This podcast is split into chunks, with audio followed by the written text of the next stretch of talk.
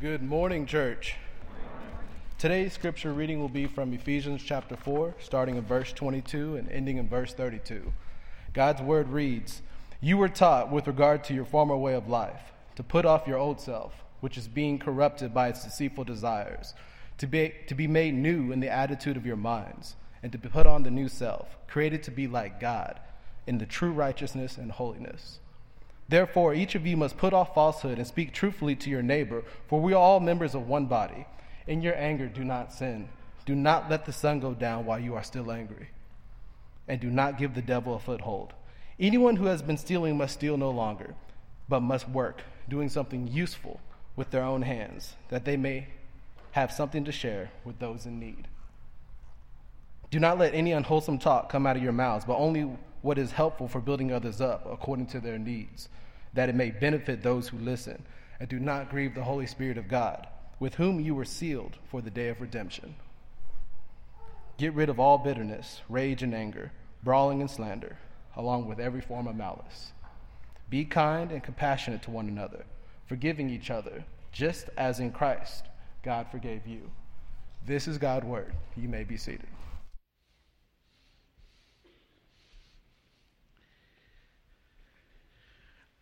I love listening to our young people read Scripture. Thank you for that reading. Let's, uh, let's begin with a word of prayer. Father, you're great. We're grateful that you have brought us to this place at this moment and that you are blessing us not only with uh, the, the fellowship and the rubbing shoulders with each other as we praise you with this church family, but you've brought us into your presence.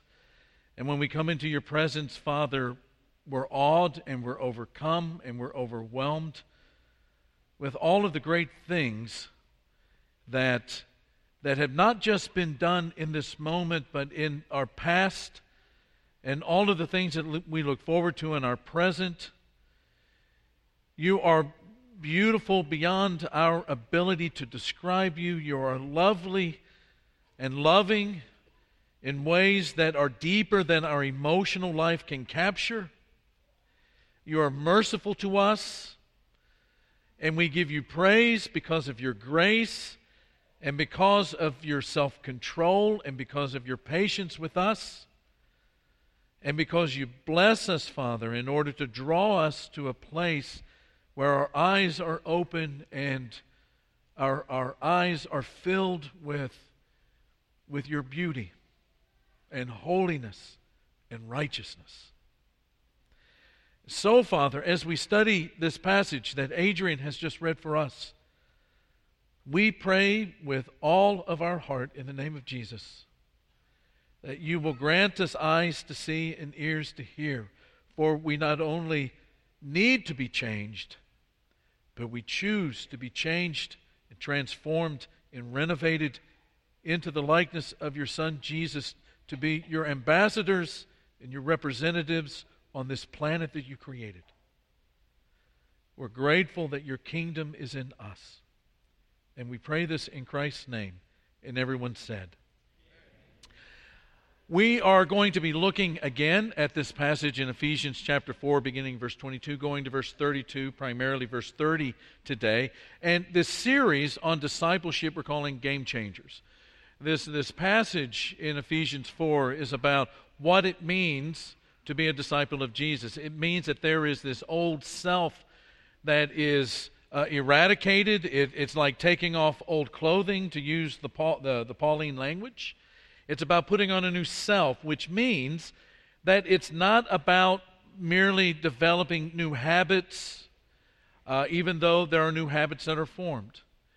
It, it's not living this restrained life where there are things that we, we force ourselves not to do, and there are things that we force ourselves to do, even though there is a, a, struggle in becoming a disciple of Jesus. It's not plugging in one uh, set of truths that help form and define and explain reality in light of another one that we used to have. Like, I, I used to think Brussels sprouts were awful, now I think they're great. That's not what it means to be a disciple of Jesus. To be a disciple of Jesus means that, that God is, is changing you and renovating you and rejuvenating that, that, that God likeness that is in you from the very beginning of creation that has been marred by fallenness. God is doing a work in you so that it's not just these change of behaviors, but it's a change of character. It's a change of who you are in your soul and in your heart and in your mind. And your body begins to portray it in the way that you live. If the church, if a disciple of Jesus of Nazareth is an alternate uh, view of life, then a disciple of Jesus demonstrates what that life looks like.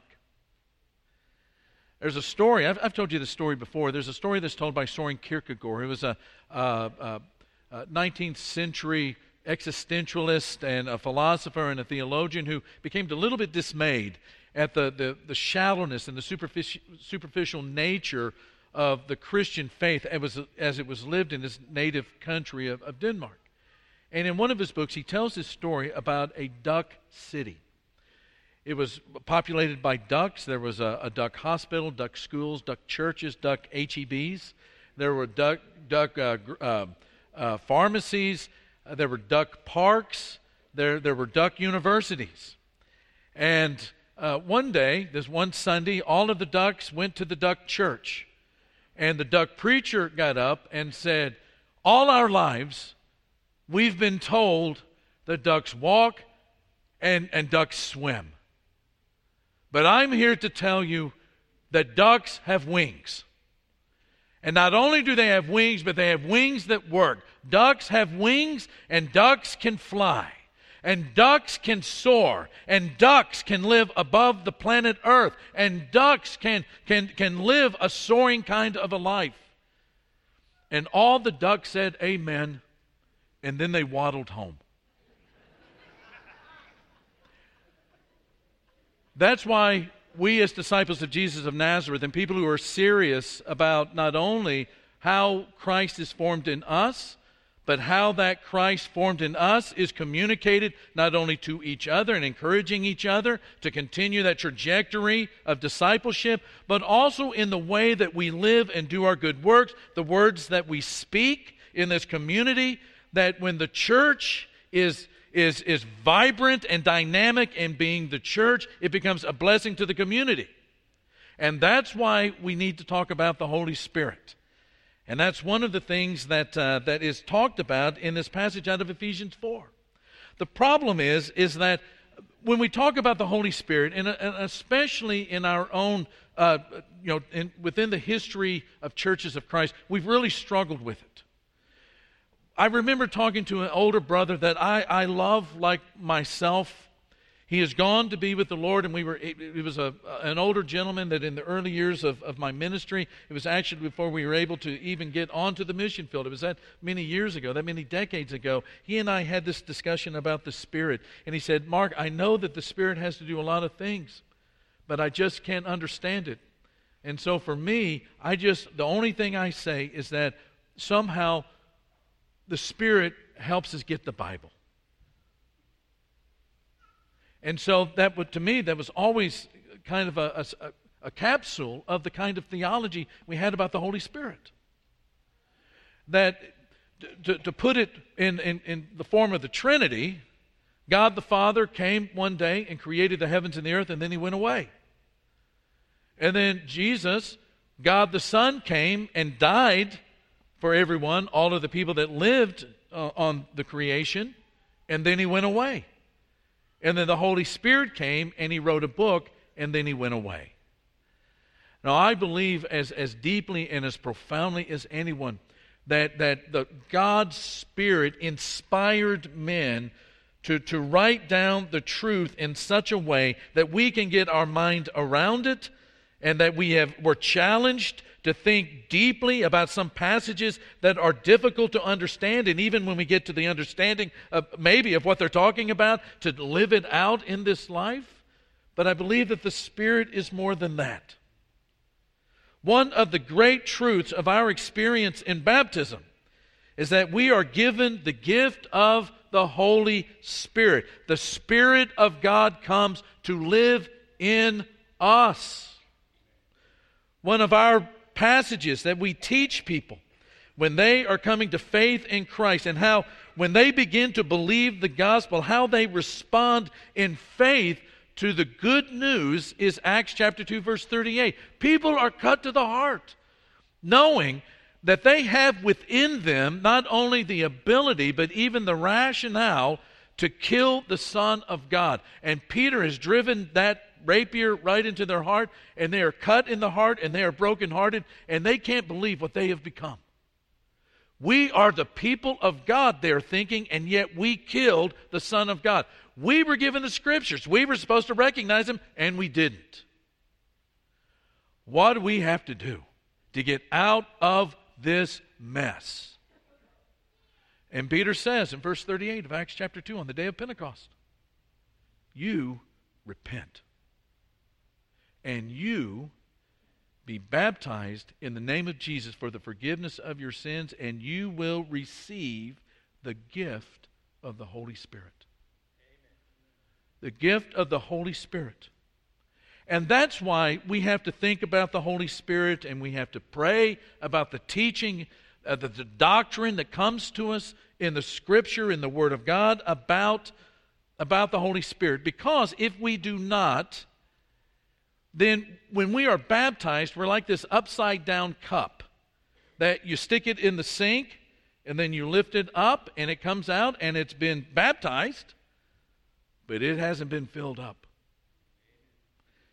In baptism, a human comes out of the water, and life with the Holy Spirit is a reality until the day that they see God face to face. It means that a disciple of Jesus of Nazareth is supposed to live a filled up life. Now, one of the things that Paul writes a lot about in this letter of Ephesians that we were looking at is he writes a lot about the Holy Spirit.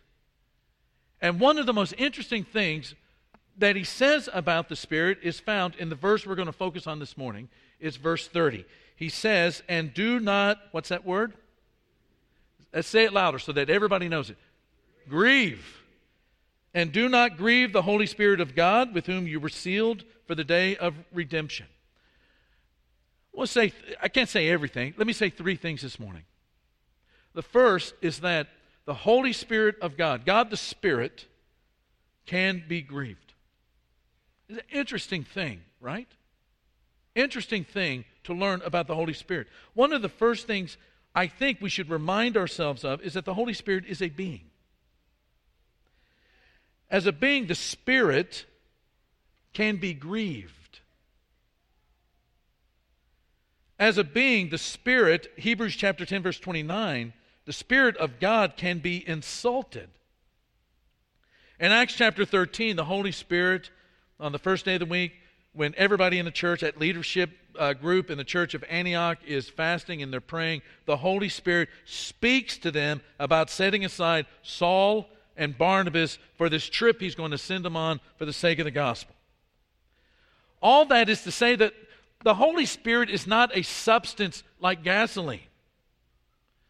You know, when it comes to gasoline, I take my pickup up to the Valero station, and I know that it takes about 27 gallons to fill that, that, that truck up.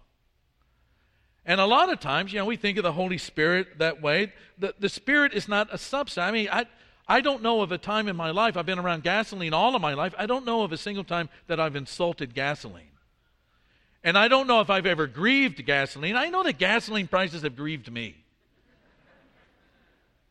But I think I would faint in the middle of that Valero parking lot if gasoline ever spoke to me. It's not a, a, a, substance like the Force from Star Wars. The Spirit, according to Scripture, is a being who comes into your life. And one of the really other interesting things that Paul says about the Spirit is in the next chapter, in chapter 5, where he says, I don't want you to get drunk on wine, which leads to debauchery, but instead to be filled with the Spirit. What do you mean, Paul? Well, a couple of things have been suggested over the years through the commentators and different people speaking on the subject. One is, is that maybe Paul is talking about the very thing that people sometimes go to alcohol to find. You don't need to go there anymore. You, you can find it in the gospel. And, and, and maybe that's what he's talking about, but probably not. Or it might be that when you think about wine and the filling of the Spirit, what day in the Bible do you think about? Pentecost. And when those apostles were filled with the Spirit, what did the people surrounding and hearing them speaking the gospel in all of these different tongues, what did they say it reminded them of? Of people that maybe were a little drunk on wine. And Peter says, absolutely not the thing that's happening. I once heard uh, a, a guy say that what Paul is illustrating here is how a human being can be grabbed, how something can get a hold of a human being. Now, becoming drunk, which is uh, a, a terrible thing in the eyes of God, becoming drunk, is, is not necessarily a question of amount. Now, obviously, part of that is a moot point. I mean, uh, at some point you drink enough alcohol that you become inebriated. But what happened, and, and, you know, uh, certain people need certain amounts and more than others to become inebriated. But the point is, is that it's really not about the amount of alcohol you drink, but the fact that alcohol has gotten a hold of you. And, and that's what inebriation really is. It, you, you've become drunk because alcohol has come to dominate you. And Paul, I think, is telling the church listen, you're not to be dominated by al- alcohol, but you're to be gripped by the Holy Spirit. The Holy Spirit is to have that kind of domination, take over your life the way that sometimes alcohol can. The Spirit is grieved then when it's not wanted. I mean, who wants to go to a party where they're, they're not invited, right? Who wants to go to the company picnic when nobody wants them there? And very much like a human being, when we feel a loss, we grieve. The same with the Holy Spirit. Humans grieve where there is a loss. And when we, when we talk about grief outside of this, when we talk about the grief of a death or some kind of loss, grief is not so much about where they are, but where they aren't, right? And, and when the Holy Spirit grieves. The Holy Spirit grieves when, when he is ignored. When he doesn't come to reside in the heart of a disciple of Jesus and have sway over their life. The Holy Spirit of God is grieved when they're not welcomed. The Holy Spirit of God is grieved when he is not acknowledged, which means that you're not cooperating that you're not, Galatians chapter 5, walking in step with that Spirit that is wanting you to blossom fruit where you never even knew you had buds. And why the Holy Spirit grieves when it's not wanted is because, number two, the Holy Spirit wants to bring light, wants, wants to bring bright light into our lives. The work of the Spirit of God is to bring truth and greatness and and uh, the, the, the, the, the beauty and the majesty of the Christ to the point of visibility in the life of a disciple. And you think about floodlights. You know, it, it doesn't matter how dark it is on the outside of that building. When those floodlights are lighting that building up, it doesn't matter how, in fact, the darker it gets, the more clearly you see the building in those lights. And that's what the Holy Spirit wants to do. Jesus says that the Spirit will act among believers like a floodlight. John 16, verse 8 says, When he comes, he'll expose the error of the godless world's views of sin and righteousness and judgment. For disciples of Jesus, this is not just a cognitive exercise, it's not just collecting data. It's the data about the Spirit becoming our experience on a daily basis. And that's why you'll remember in Ephesians chapter 3 when Paul is talking about this great love that Christ has for human beings. That it is a love that is high and deep and wide and long.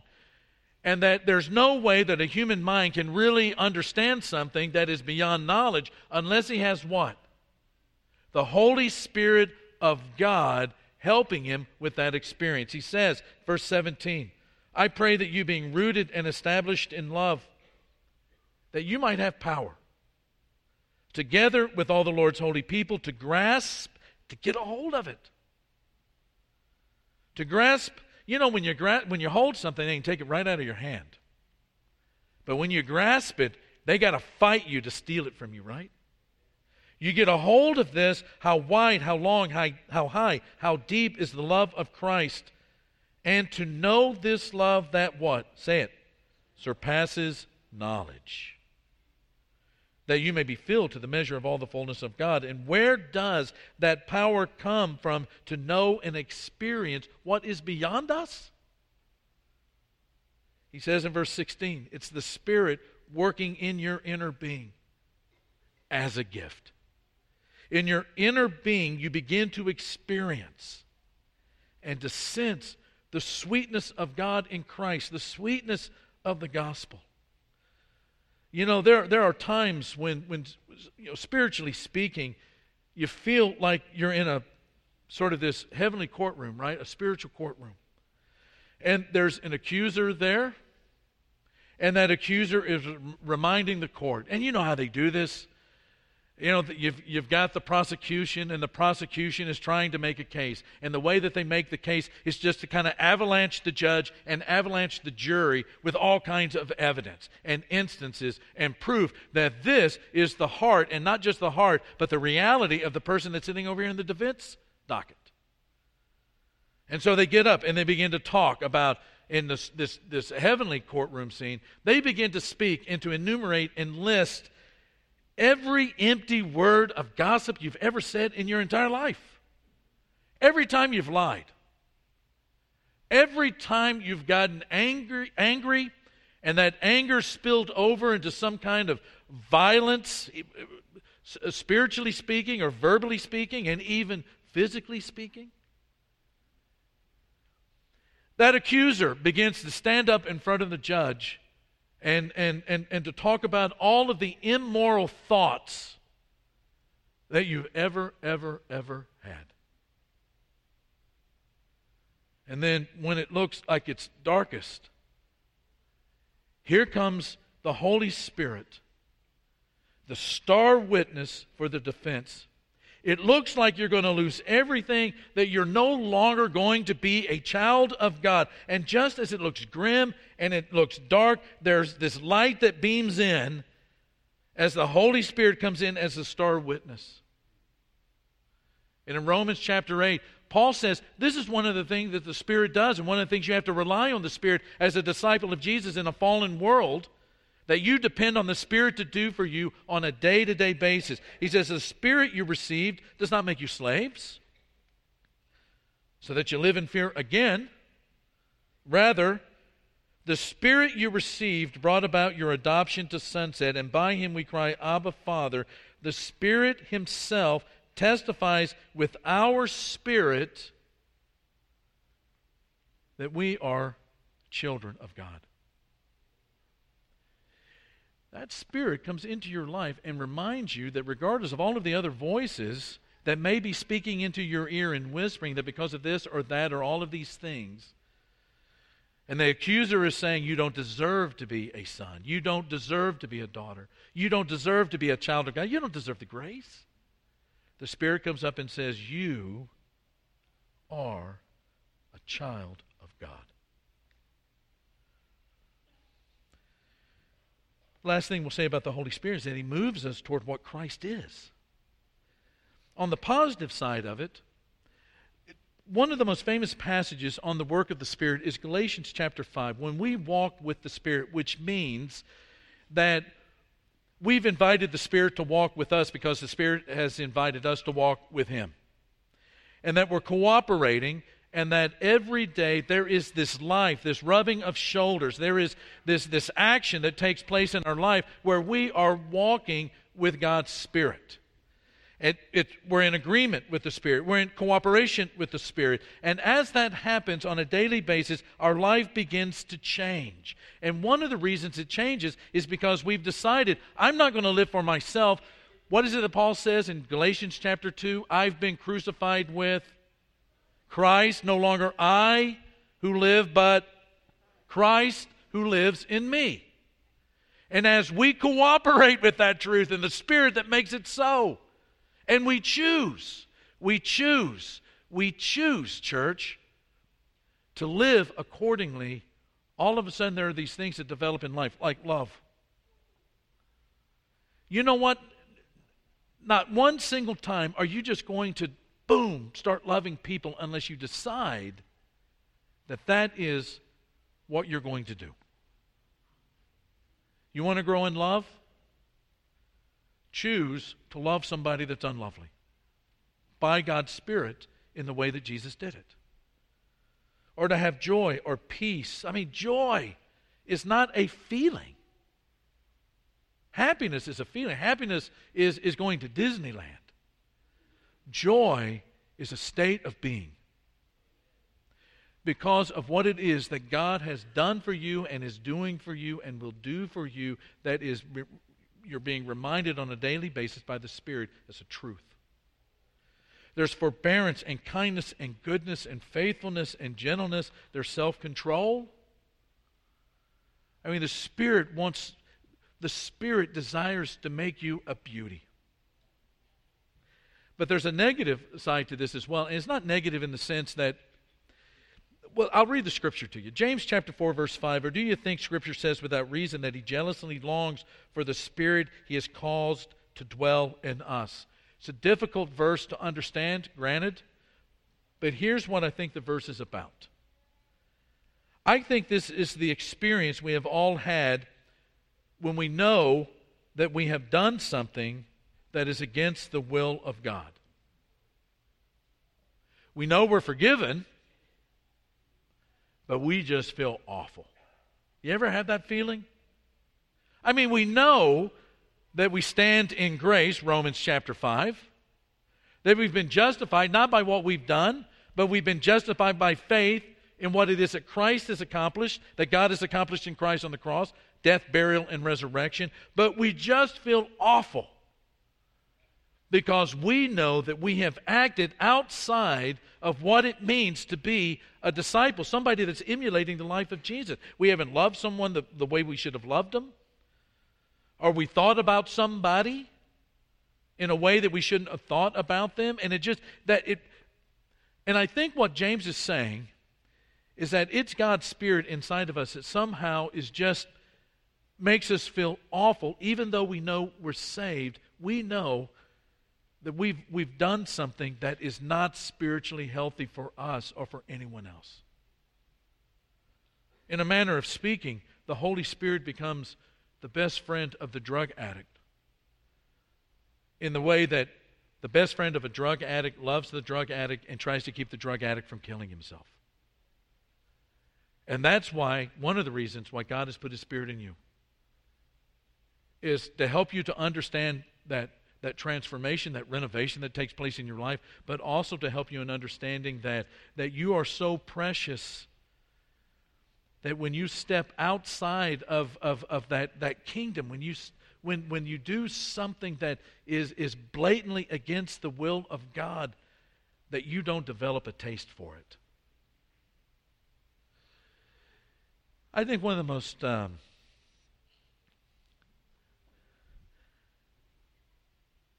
I think one of the hardest things to do in the world is to change.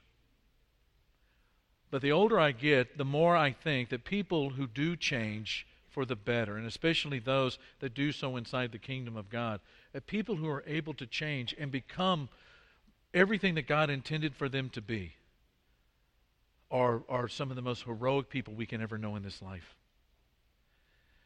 And we believe by God's grace and by God's love and His patience with us and His forgiveness of our sins and establishing us in a relationship where we're called His children, and by giving us His Holy Spirit to come and to dominate our lives, that God is saying, You can change.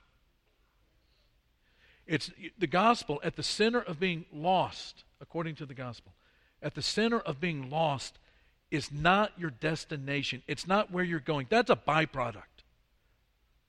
At the center of being lost is who you are. And you can change. You can change and you can move towards a life of love and peace and beauty and goodness and self control because of the love of God. And we want to give you an opportunity to make those changes this morning in some way if, if the gospel becomes something that you believe with all of your heart, that you believe that, that this is your destiny, your destination to be in the presence of God with His people, beginning today and learning to live in the presence of God and all that that means for the rest of your life and then all through eternity, then what we want to do this morning is give you an opportunity to make that true. And some of our shepherds are going to be down here at the front. They would love to talk to you about how you can make that so in your life today.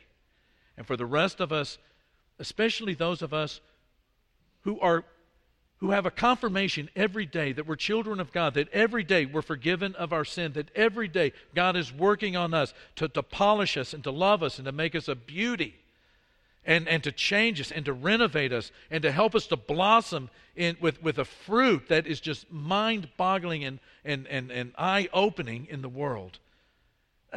What do you say? We just, we just praise Him. Let's praise Him for that.